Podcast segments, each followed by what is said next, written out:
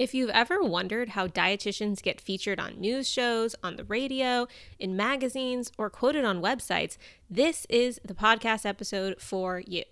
Today, I'm talking with dietitian and media expert Bonnie Taub Dix.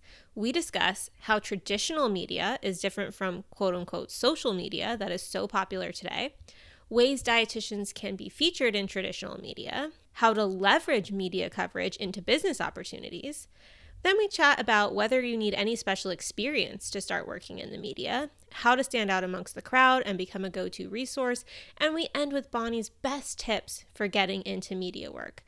I actually don't have much experience in this realm, so it was really helpful to hear all of Bonnie's real life tips, stories, and advice. Let's get into the interview.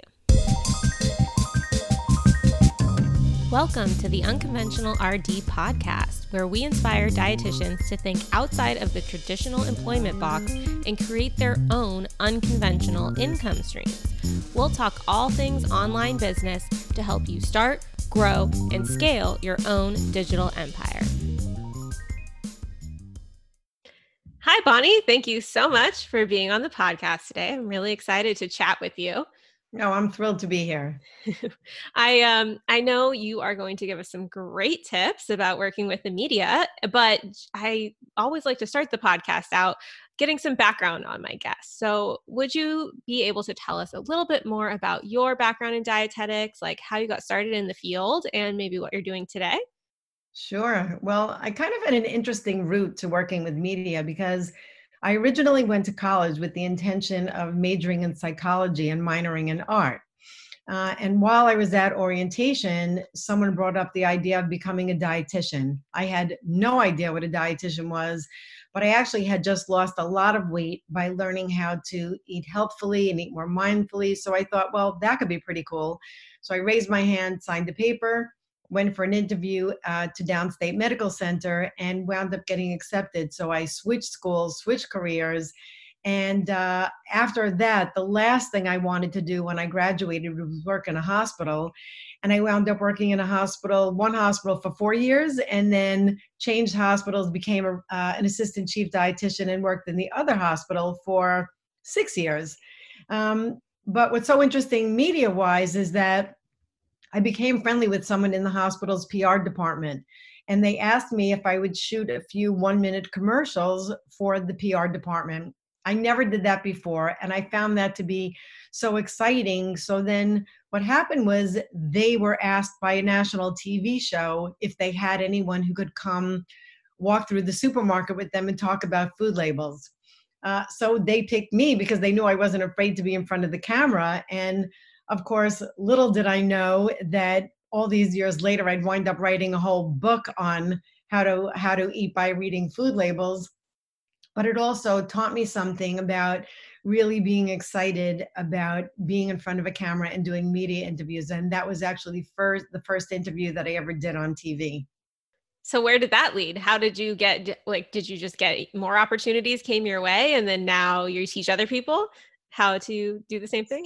yeah, so so more opportunities came my way, but I also made a lot of opportunities come my way um, by reaching out. And you know, slowly but surely, which is something that, of course, we're going to talk about today. Uh, interviews are like you know magnetic, and the more you do, the more you wind up getting. But you do have to do a lot of preliminary work for that. And uh, today, I actually wound up coaching RDs. Also, in kind of an, another interesting way that that came about is I, I used to counsel RDs all the time um, because people would come to me because they knew that I had this media experience. And um, don't forget, I started my media career over 30 years ago. So not only wasn't there a lot of the channels that there are today, but I know I'm dating myself here, but there was no social media. If you could believe that a smartphone didn't exist, it didn't exist. And I don't want to sound like, you know, it was the days of Abe Lincoln, but it was a long time ago. So basically, the media that we had was TV and radio and magazines and newspapers.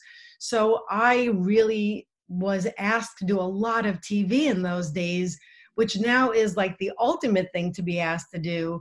But then it was all that there was. So that really was the only video that was around.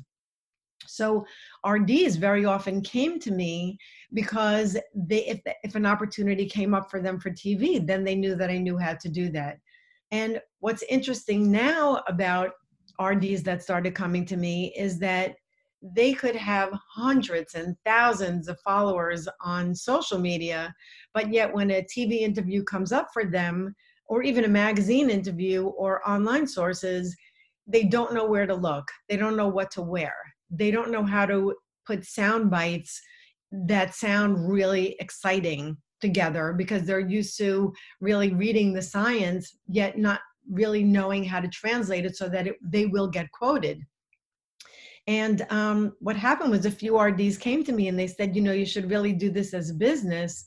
And I never really thought that much about doing it as a business. But now that I launched that business, it's it's taught me so much about um, really what I did, not even remembering so many of the things that I did. So that has really been kind of exciting for me. I know that was a long answer to the question, but yeah, so now I love, I still love working with media and I'm called upon by media every week to do interviews. I had three interviews this morning before we recorded this. Um, and I love teaching RDs about how to do that, which we'll definitely talk more about. What's the name of your business or your website now if people want to hop over and check it out like right now? Yep. Well, what's interesting about the website is that I redid my website about a year or so ago, and um, you know, as well as everybody always hears, you need hears you need to have an avatar. Who are you talking to? And I tried to hire several companies who wanted me to have one avatar, and I was struggling because I really have three avatars. I have the public because every time I'm quoted in a story, that's who the story is for, for the general population. But my bread and butter is from brands that I work with. So the brands are really my avatar. But RDs are really my avatar because I love talking to RDs about getting in the media. So my website is called betterthandieting.com and you'll see that there are three different portals. So for RDs, you'll see that if you click into the RD portal, you'll find my blog that's geared just towards RDs, and you could sign up for my newsletter, which is just for RDs. Um, and my my Instagram, I actually started a new Instagram at the same time. That's at BTD Media, which is just for RDs and health professionals to help them get their names in the news. Love it super helpful and smart. I mean, I, I, totally feel you how you're like, oh, wait, I, I need to speak to this person and this person and this person. And how do I make that all fit on one website or should I split it? Yeah. You know, because I, I think that a lot of RDs, and this is a subject for another time if you ever want to talk about it, but a lot of people talk about niching down.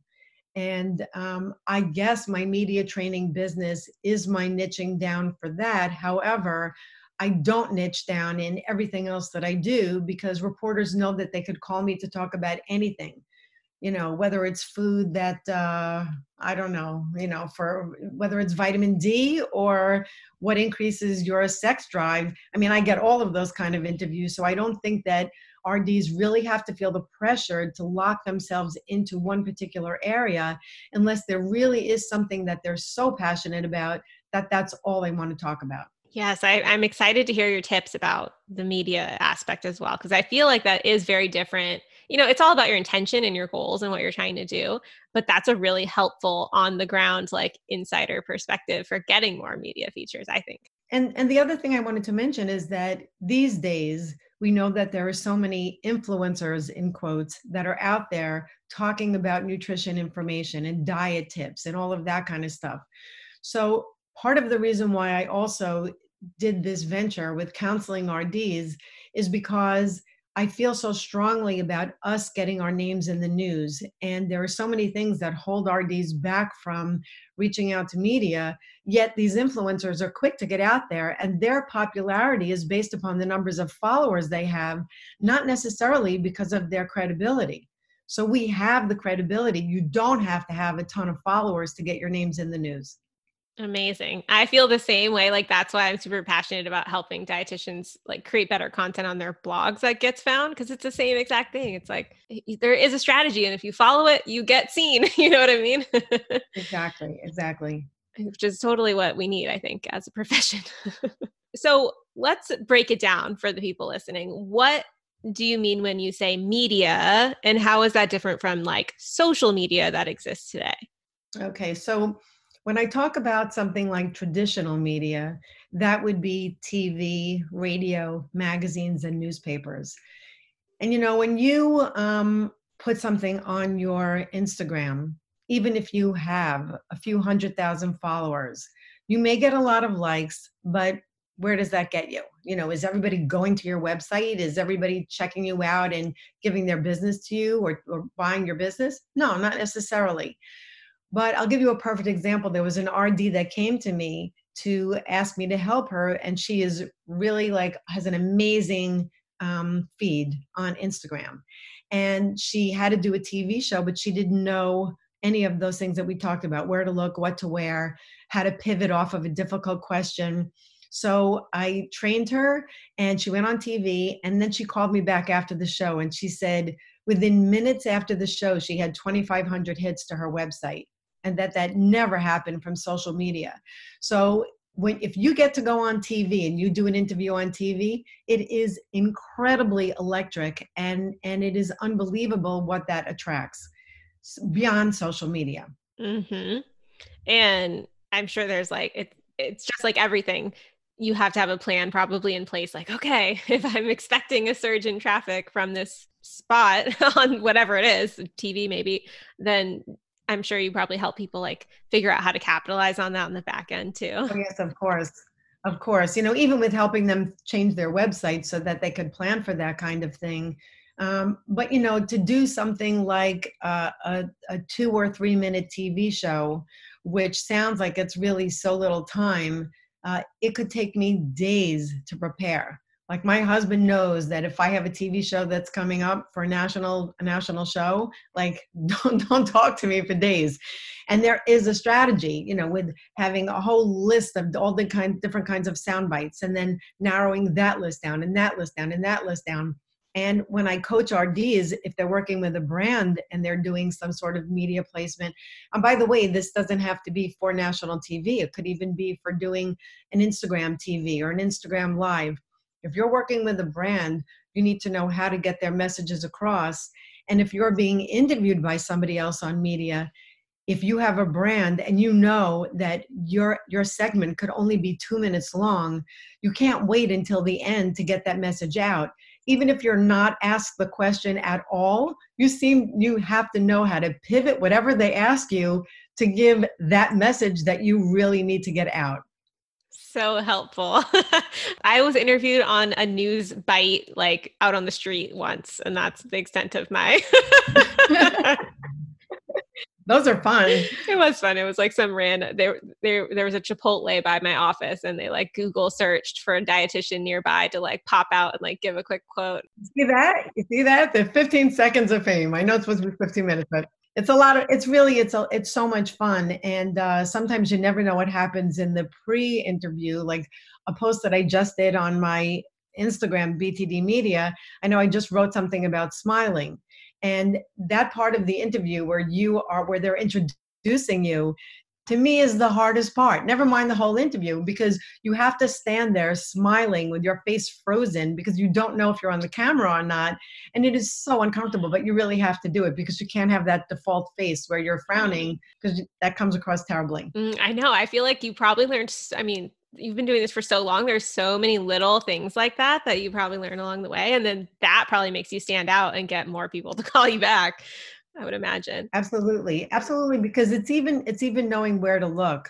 Um, and then there's also so many differences between a live show versus a recorded show.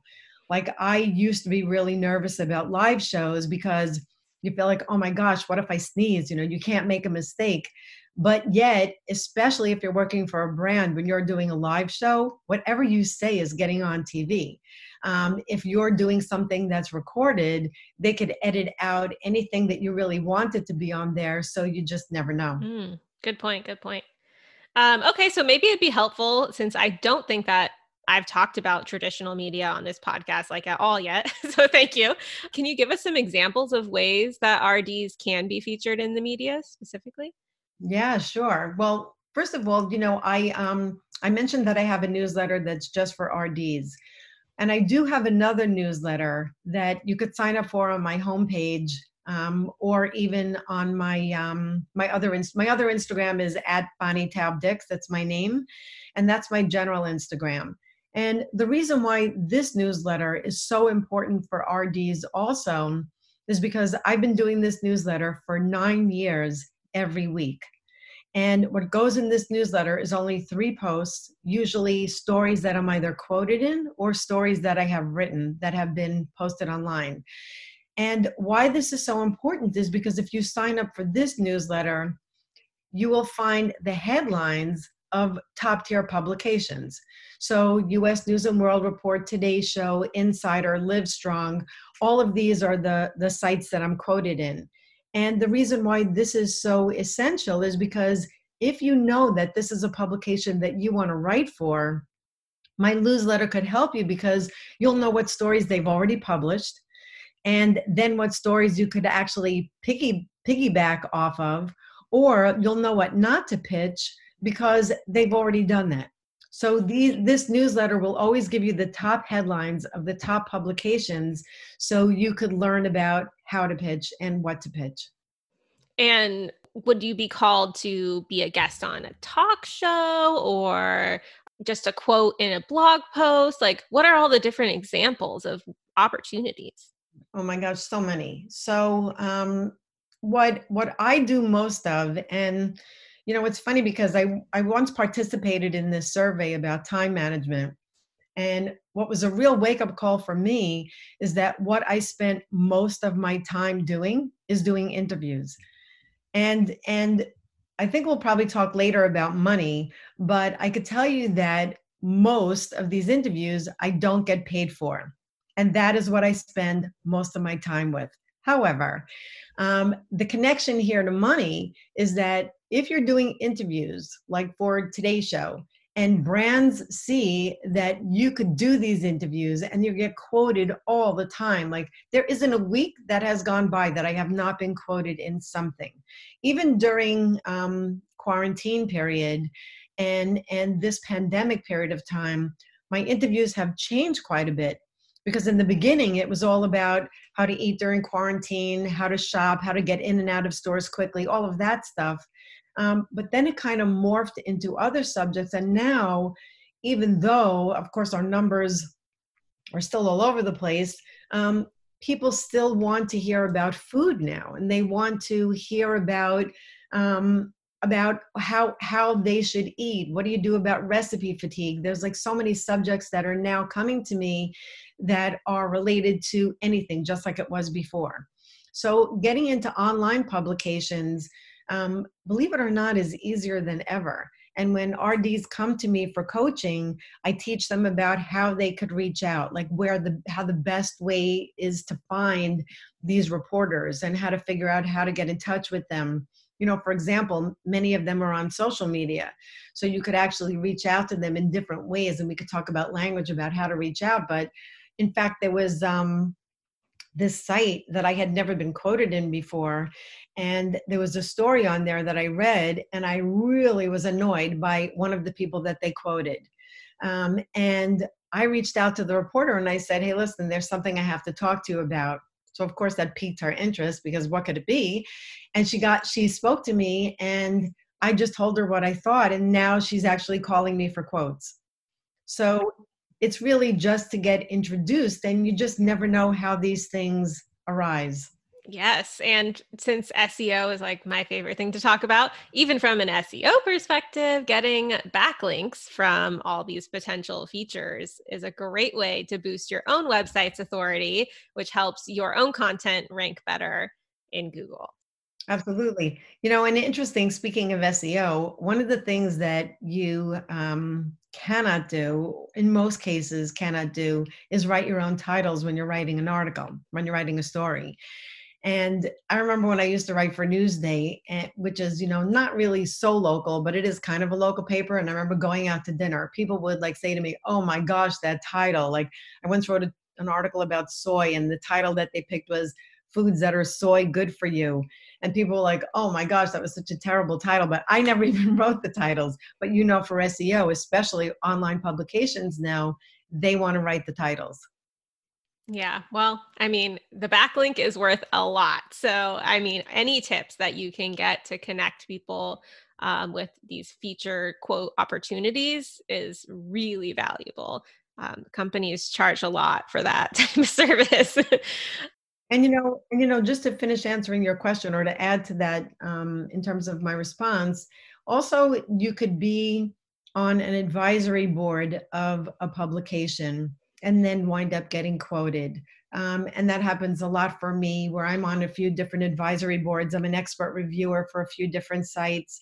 So um, so you could get quoted that way also. And of course podcasts like this. I mean there are so many different ways that you could get your name in the news. And even if you start local but this is what builds your reputation builds your brand builds your bank account um, and and it's not just about the fame and the notoriety which of course is fun but that is not really the reason why i do this. Yeah. I think when i was a newer dietitian i kind of like went about it the wrong way and i thought somehow that like oh if people just if i just get in the news in any way or get featured anywhere that like somehow my business will grow. But i didn't really have any clarity on like what problems I was solving for people. So it didn't necessarily bring me a lot of business because my marketing and my messaging on my own end was lacking. But now that it's like more clear, I can imagine, you know, if you have your systems in place, then it's just like you're filling the system and the more exposure you can get and you know what you convert at or whatever. If you're selling something online, then the better. but also it's learning how to speak in somebody else's language and and to try to make your languages mesh for example, if you um, if you love to write about the Krebs cycle, then you shouldn't pitch to Cosmopolitan magazine. Uh, you know, I think that you need to know what your voice is, and you again, just like with the niche thing, you don't have to lock yourself into a certain subject. But I know that I like to speak a certain way. Like when blogs first came about, I remember that um, the cat. This is kind of an interesting story, blog wise that the Academy of Nutrition and Dietetics, I was a spokesperson at the time, asked me if I would write their first blog. And I was honored that they asked me that. And I said, uh, Yeah, I'd love to do that. Could, what is the blog anyway? So the first blog that I wrote for them is What is a blog and why should you be writing one? And I wrote that blog for them. And just a few weeks later, I got a call from USA Today. And there was a reporter from USA Today that used to interview me all the time. She said I used to make her laugh all the time, which is a good thing, more than my kids say. Uh, and uh, so, anyway, she said that USA Today was starting a blog and they wanted to know if I would be a blogger for them. And of course, I said yes, even though I only wrote one blog in my whole life. So then I became a regular blogger for USA Today. And uh, the coverage there, I mean, you know that they put their newspapers outside of hotel rooms around the globe, was really fabulous. And that's not one of those things that you could otherwise necessarily pitch and do.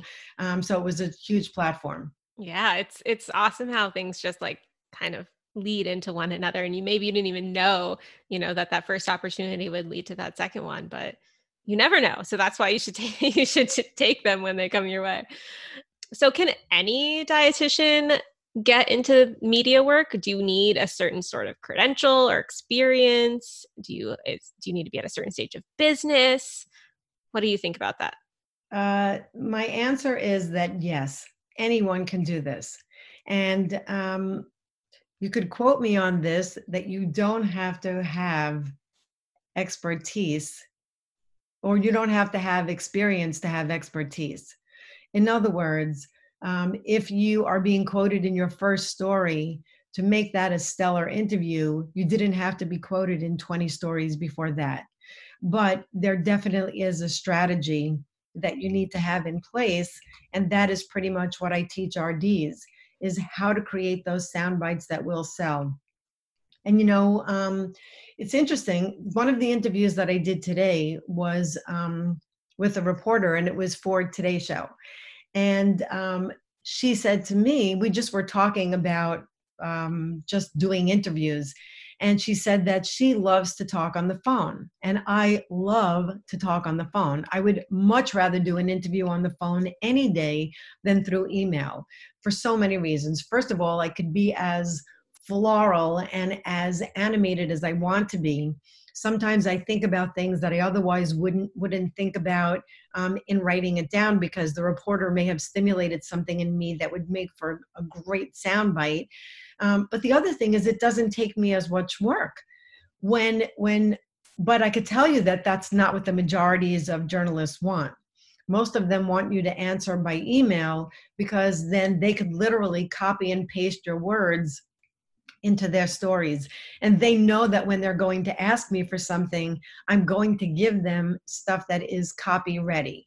The right grammar, the right, you know, sentence structure. It'll be cutesy because that's what I know that they're looking for. If you just wrote a dissertation to them, they don't want to go through it and you're not going to get quoted.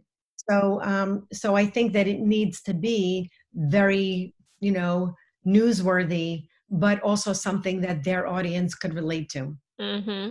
Yes, that's, I made that mistake in the beginning too. Like I was responding to a help a reporter out thing. And like, I know now that you're just supposed to kind of like give them everything from that first email. But I think I responded and I was like, I can help or something. And like, of course, I didn't hear back. okay, wait, but let's talk about that for a minute because I used to look at that a lot. I hardly ever look at it anymore. But when I do look at it, um, I scoot down to what they're actually asking for. And if I, and many, many times I know who the reporter is. So I just reach out to her or I reach out to the, the query that they're asking and I say, hey, let's get in touch. I can help you with your story. Done.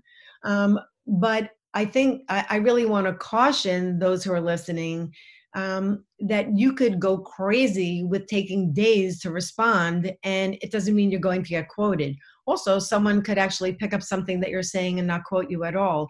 So try to use your time wisely. If it is for a big publication, you want to give them everything that they're looking for clearly without putting yourself out to do it. Yes, yes. I don't respond super often because I don't have a lot of time to focus on that right now. But yeah, I've heard that being quick in response is helpful and then uh, similarly to what you were saying i only respond if i've like already like because I, have like a whole membership site with a bunch of uh, nutrition notes. So if I know that I have already researched something, then I'm just quickly like do do do over here, like make it sound a little better for this person's purpose, and like send it off. you know, you you just mentioned something that really really is important, and for anyone who's listening, whether you work with media already or you would like to do that someday, you need to create documents that have information in there that you could keep at your fingertips. I mean, if you saw how many documents are loaded on my computers for a variety of subjects, and that's because so much of what we talk about, unless it's like a, a crazy, amazing new study, it's evergreen stuff you know I, I, don't even know how many thanksgiving stories i've spoken about in my career. Um, so if you keep these documents where you just give them a title and you put whatever information is in there a story that you heard something that you would love to say about the subject you could always go to them for those interviews. It makes your life so much easier. The other kind of document that I would really highly encourage you to have is something that you could even just call story ideas. And there have been times, very few, but there have been times when I have needed to write a story and I had writer's block. I would go to my story ideas, and sometimes I would hope that I have a lot of stories in there, but actually, sometimes I have a paragraph or an ending or a title. But at least it gives me an idea of something to write about. So I highly recommend that you keep a document that says story ideas, and even if they are ridiculous, um, put them in there because someday that could become a great story of yours. The other thing that I highly recommend is keeping a pad and a pen by your at your nightstand. And this actually helps me sleep because so many times I wake up in the middle of the night and I have an idea and I write it down and then it helps me go back to sleep. But you know, it's it's a lot of pressure. I remember having a column in um, for that U.S. News and World Report or or Newsday or USA Today, and it would be week after week, and it would just like keep me up. And I remember when those things ended, I never realized how much pressure I was under during the period of time that I was writing. But if you always put your ideas down, it really, really does help you in terms of coming up with your stories. So, if someone is listening, a dietitian's listening today, and they are like, Yes, this sounds amazing. I want to get into the media, like, what's the first thing they should do? Oh, what's the first thing they should do? First thing they should probably do is do some research.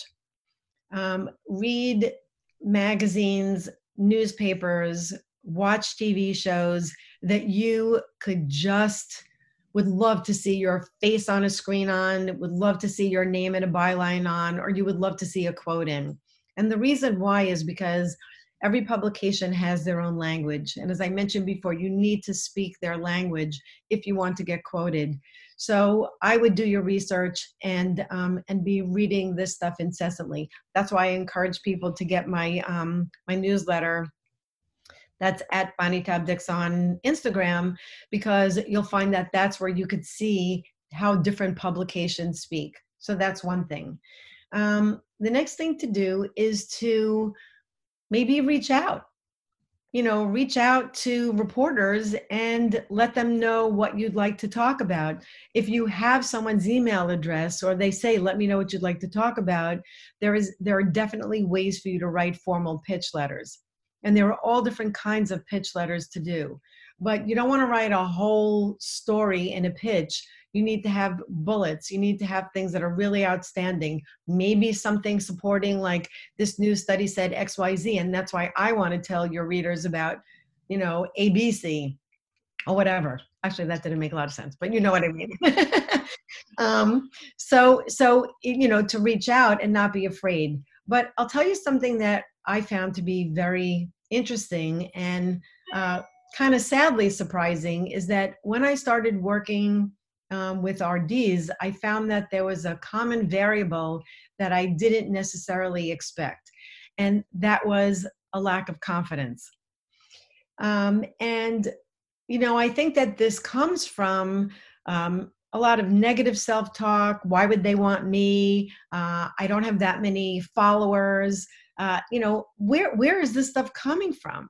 You have an incredible education behind you, you have a degree um, you paid a ton of money for your education, for your internship, and we could talk about money too. So remind me, because that's important. Uh, but this confidence is something that really just comes from doing things over and over again and knowing that the RD is the best person to go to for nutrition information. So I find that a lot of RDs are not reaching out to media because they're not ready, because they don't think that they have the voice yet that people need to hear. And all you need to do is talk and talk in the language of your audience, and you do have the voice. So perhaps this sounds like a little bit of a dust statement, but maybe you should think about talking about things that you like to talk about. You know, I mean, I I have um, three kids. I have two grandchildren, and i actually was going to write a whole book about feeding kids and i spent you know six months a lot of money to get someone to help me write it i had a 110 page proposal about um, feeding your kids and then i decided i really didn't want to talk about it. Like it's not even something that i think is fun anymore. Um, i'd rather talk about something else. So i decided to just nix that whole thing. But if that's your thing if you have little kids and that's something you want to talk about if you love talking to athletes you know then you need to start looking at magazines that really cater to that population and have confidence to know that you are credible you just need to put a little bit more fun in your words uh, or or use techniques and all of these techniques i go over in my courses but you know alliteration. You know your big bowl of breakfast as opposed to have some cereal in the morning. You know what i mean? You have to make it fun. If you found a place that you would want to be featured in, are there any tips for figuring out who to reach out to or where to go? Well, you know, most most magazines have mastheads, and they have the fitness editor, the food editor, um, the health editor. Usually, those are the people that I would reach out to. You know, but as I said, so many uh, reporters now also have social media sites, so you could reach out to them on social through Twitter, through um, there were direct message that's the beauty of direct messages now is you could like literally contact someone whereas years ago it had to be how am i going to find their phone number you know how how is that going to happen but that's how it used to work it doesn't have to be that way anymore. So basically like if you wanted to pitch to be quoted in something you could figure out who's writing for a certain publication and try to connect with them on social? Yes absolutely absolutely. That is one of the best ways to do it. Um, and you know, something else that's interesting that I found since I started my business is that I thought that it was just going to be a media consulting business to help dietitians get their name in the news. But what wound up happening is that so many of those dietitians are also asking me about building their business, how to how to start a private practice because many people who consult with me have full-time jobs that they're really either not that happy with or that they want to make part time or that they want to just leave altogether and work with media and work with brands and start a business. And, you know, part of what I do is I also have a private practice that I've had for decades. And a lot of the patients that I see in my practice, even through this pandemic, through Zoom or FaceTime, I've known for over 20 years. And it's not that they're not successful, um, it's that it's more like life coaching than it is nutrition counseling at this point. So people come to me to say to me, well, once I have a, a patient, how do I keep that patient? And and there are definitely strategies to how you keep someone coming back to you over and over and over again just like there are strategies for working with media and having a reporter keep coming to you over and over and over again. I mean it's music to my ears when a reporter sends me an email or calls me and says okay listen i know that you're going to help me get out of this or i know you'll help me in a jiffy or i know that you will be able to be the best one to ask these questions to. And how do they know that? It's because lots of times I drop what I'm doing to answer certain reporters. Like there are some that I know no matter what I'm doing, um, unless it's some sort of emergency that I'm attending to, I'll answer them before I do anything else. And they know that. Yeah, that was going to be my next question. Like, how do you stand out and become that go to person for reporters? And sounds like being responsive is a big part of it. Being responsive, being responsive uh, in sound bites that they know that they are going to use. Like there's no question that when these reporters call me, um, they're going to use something that I'm saying. If not, I'm I I would be the the dietitian that's quoted throughout their whole story because that happens too. I love those. Um, but the other thing is that if a reporter comes to you and then says, "Could you give me uh, responses about this subject?" and they say, "My deadline is next Thursday," if you wait until next Thursday to get to them, there is an excellent chance you are not getting quoted. Even if you get to them next Wednesday, there's a really good chance you're not making it to making it to that story. Because I know for myself, if I'm writing a story, like lots of times I'll put a query on dietitians on the blog or something like that. And I say, I'm writing a story on this subject. Let me know if you're interested in being a part of it. If I have 20 people that respond to me right away, and they're good responses that's enough fuel for me. I don't need to hear from any anyone else even if my deadline was next week. So you also have to be really timely when responding to a reporter not just in fabulous words but also be on time. Yeah and it's almost like another language i feel like or an art that you can study to speak in the way that uh, someone who's writing a story would appreciate there, is, there is. I gave a presentation about this, um, not this year, but last year at today's dietitian, and it was about how to be an influencer with credibility and confidence. And uh, I remember showing slides about ways to get quoted, um, but using simple techniques, you know, like I said, alliteration, metaphor, similes, all the things that we may not have paid attention to in English class when we were in school, but it's really important um, because that's what get that's what gets quoted. Things that are interesting. Yeah and it's it's almost like a duh moment like you said earlier but it you don't realize that that's what's happening when you're reading the story because it all it's so seamless. But then if I, I can imagine as the reporter when you're getting inundated with all these responses there's going to be ones that stand out and hopefully you make that yours you know?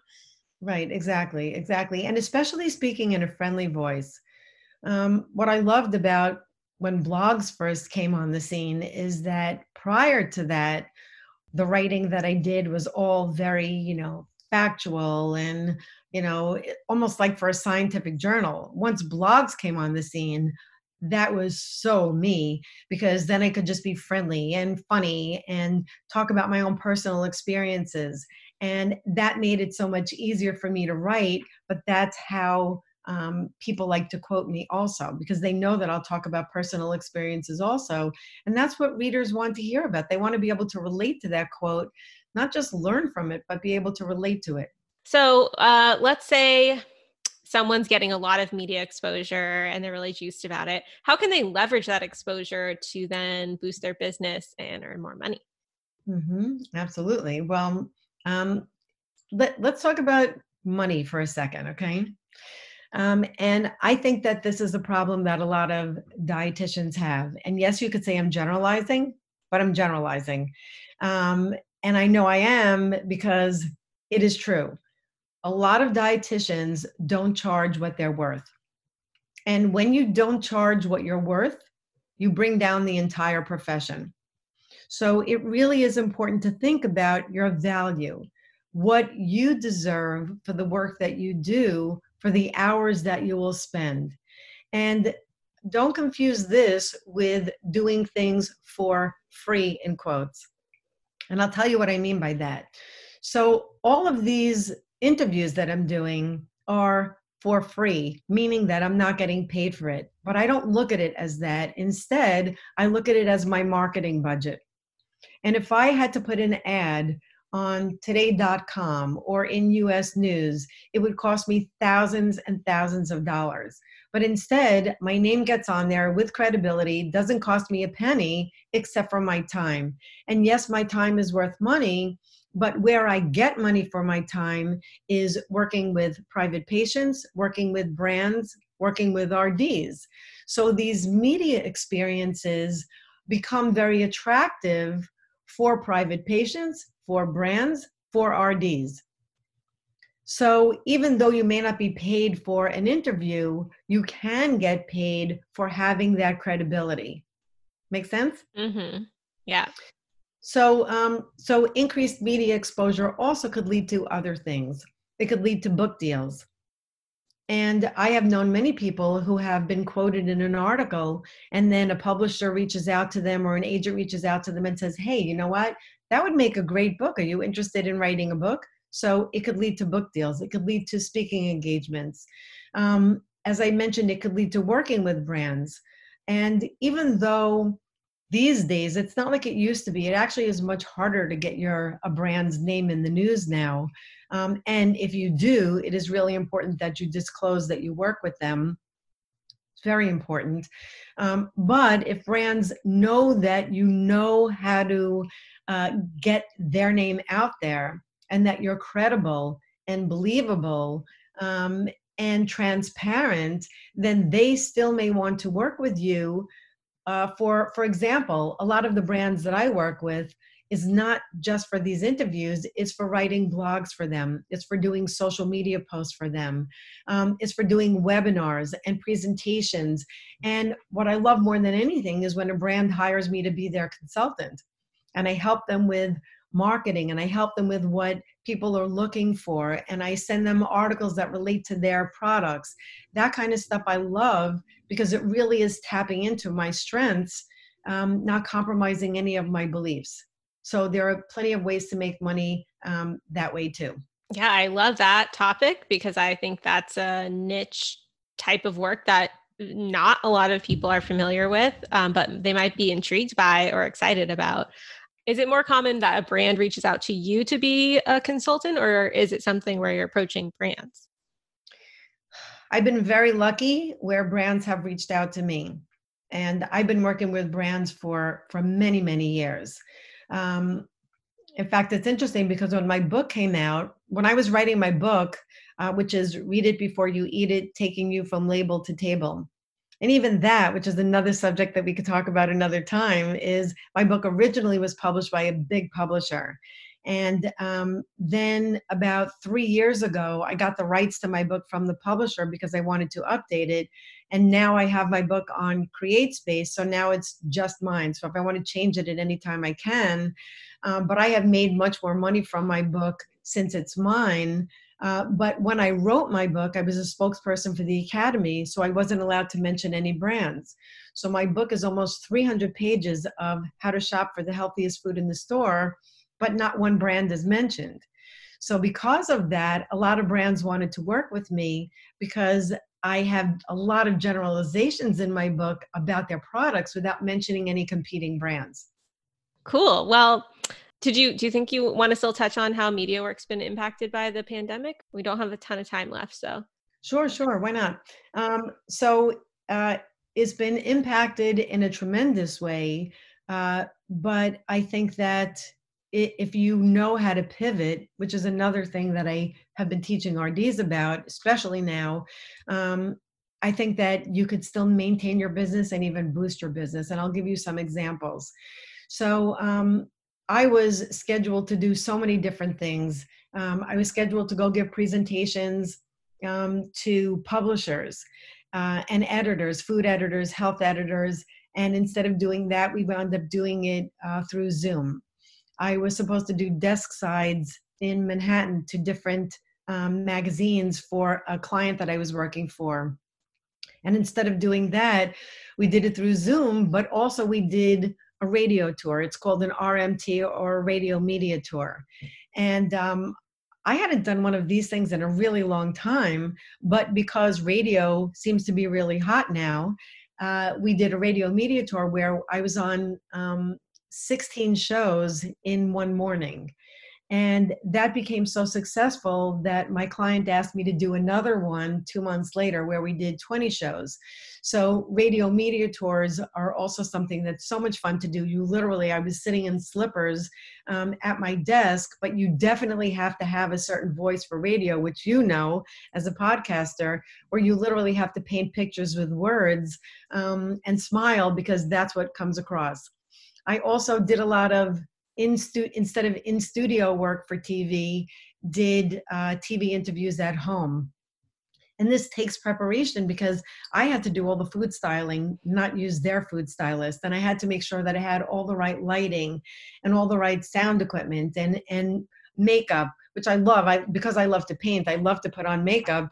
Um, but still, it's challenging when it comes to TV because you really do need to know how to put it on a little he- more heavily.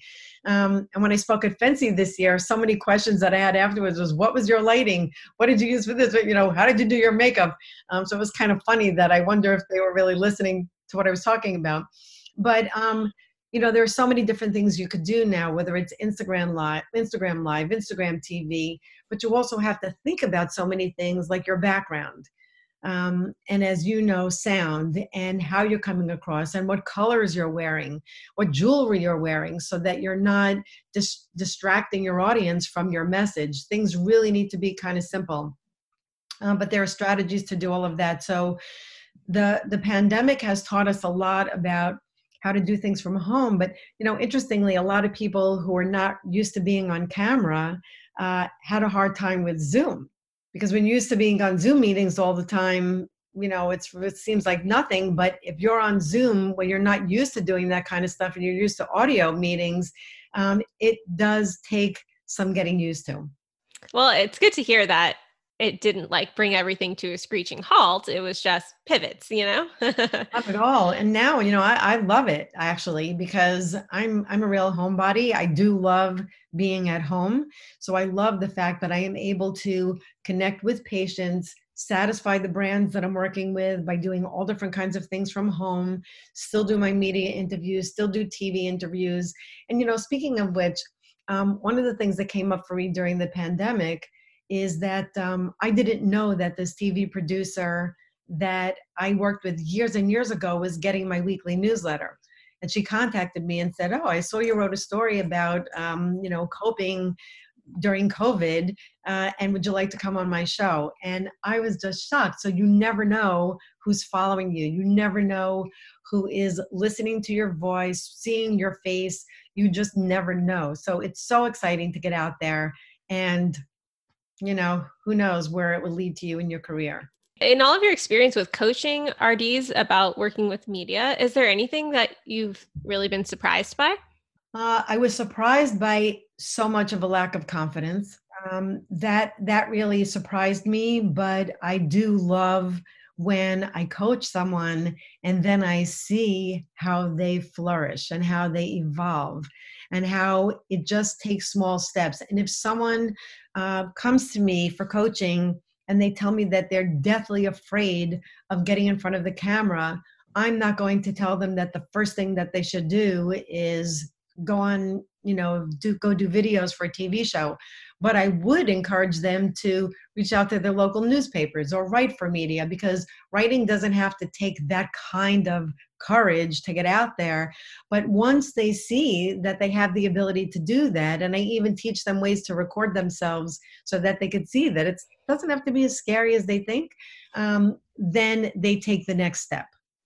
Um, and you know, some other surprises, as I mentioned, I was surprised at how many people asked me to help them uh, with their business growth because that's I, I tried this is what i mean about not niching down. I tried very hard to niche down to just talk about media but then when someone says to me by the way like how can i start my private practice? I'm like yes i'm so happy because i do love to talk about that. And the you know the third thing that really surprised me is that i never expected to enjoy this as much as I do, even though it's something that I know I love to talk about, because when I'm asked questions, it sort of brings me down memory lane and I completely forgot about so many of the things that I did, whether it's speaking in front of groups or writing for publication or doing ghost writing or, you know, do whether, you know, everything everything, even what to ask for, even doing interviews where I would like schlep into the city and bring my props with me, as opposed to just saying, okay, can you send a car to pick me up? And, you know, well, most of the time they say yes. And like, why didn't I think of that in the beginning? So it's just learning all these things. Um, and one of the other things that is interesting that I consult people on that it was a surprise for me is that um, I talk a lot about contracts and what goes into a contract. And one of the things that I added to my package of media consulting is having contracts reviewed. And I don't know if you know this, but I just spoke for today's dietitian about contracts for, for RDs, like why you need them and why you deserve to get what you deserve. Um, and I spoke with my husband for the first time. We're married for 30 something years, but we've never given a presentation together. In fact, he hates giving presentations, but this was so well reviewed that people started contacting me afterwards and saying, you know, does your husband ever review other people's contracts? And he knows everything about the dietetics profession because he has seen my contracts over the years, whether they were big book signing contracts to small contracts to pay for play. So, this is a new um, service that I have added to my business where you could get a consultation with him. That's awesome. That's so creative, too. it's fun. Awesome. Well, I, my takeaway from all of your stories is like, I feel your passion and like uh, you have such vast experience that you can help people with. So it, it feels like the perfect cohesion of gathering all those experiences and being able to help dietitians in a myriad of ways. But it's coming from such a deep place of all of the experiences that you've had wrapped into to one bow. really is true. And you know, uh, one of the things that I really wanted to point out is that um, with my coaching sessions, and I won't call it my coaching program because I do know that there are a lot of programs out there that are very structured. Um, module one, module two, here's your workbook, here are your worksheets I could tell you that coming to me for for consultate for consultations is not like that at all. And the reason why I decided to not have my coaching sessions that way is because people come to me who are newbies, even RD to Bs, who haven't even started their career yet. And then I see people who are seasoned who want to boost their businesses in media. So I use that expression you have two ears and one mouth for a reason. I listen um, before I speak. And this way, someone could come to me, and I am always going to be addressing their issues individually. Just like when I counsel private patients, that's how I counsel RDs, that it's just to them. And uh, something else that I wanted to mention here is that I am, by the, by the time this airs, I will have my media course done. And I am doing a course on media but just know that where this is developed from is from questions that RDs have asked me. So it's not just what I want to tell people, it's what people are asking me. So if you'd like to know more about my course, then um, I'm sure you'll have it in the show notes. Uh, but something else that I actually haven't done that I would love to do for your listeners is I'd love to give away a private consultation with me. And if you'd like to be in the drawing for a private consultation, you could follow me on Instagram at BTD Media and sign up for my newsletter, which you'll find uh, a link in the bio there. And then uh, someone will be picked for a consultation with me. So I would love to have you join. I think it could help you anyway with boosting your media presence. And uh, please reach out, DM me if you have any questions at all. You can visit my website, betterthandieting.com. Look for the portal that speaks to you. But I think that even if you are not working with media, you could learn by the brands that I work with, my blogs, and the stories that I write for private patients. Amazing. And yes, I just have to give a shout out to your media Instagram account because you deliver with really wonderful, actionable advice. I was like perusing through it before our interview and I was just like, yes, swipe again. it's very helpful. So definitely check it out. Um, great. Well, thank you again for being here today. I really appreciate it. I know uh, people were probably taking furious notes about everything you mentioned, and I'm sure you'll get a bunch of people reaching out to connect with you. So thank you. Well, thank you. Thank you so much. I really appreciate it. And just one last thought is that working with the media is a very symbiotic relationship. So don't just think that you need media, they need you. So they have space to fill, they have airwaves where they want your voice. So definitely reach out to them because they are in need of you. Right. And if it's not you, it's going to be somebody else, you know? So might as well put your hat in the ring. awesome. Well, thank you again so much. Thank you. Well, that's it for today. I hope you enjoyed this episode. As always, if you'd like a space to connect with fellow listeners of this podcast and other entrepreneurial wellness professionals, just search for the Unconventional RD community on Facebook and request to join. It's totally free and a great space to network with other business owners and aspiring entrepreneurs. Catch you next week.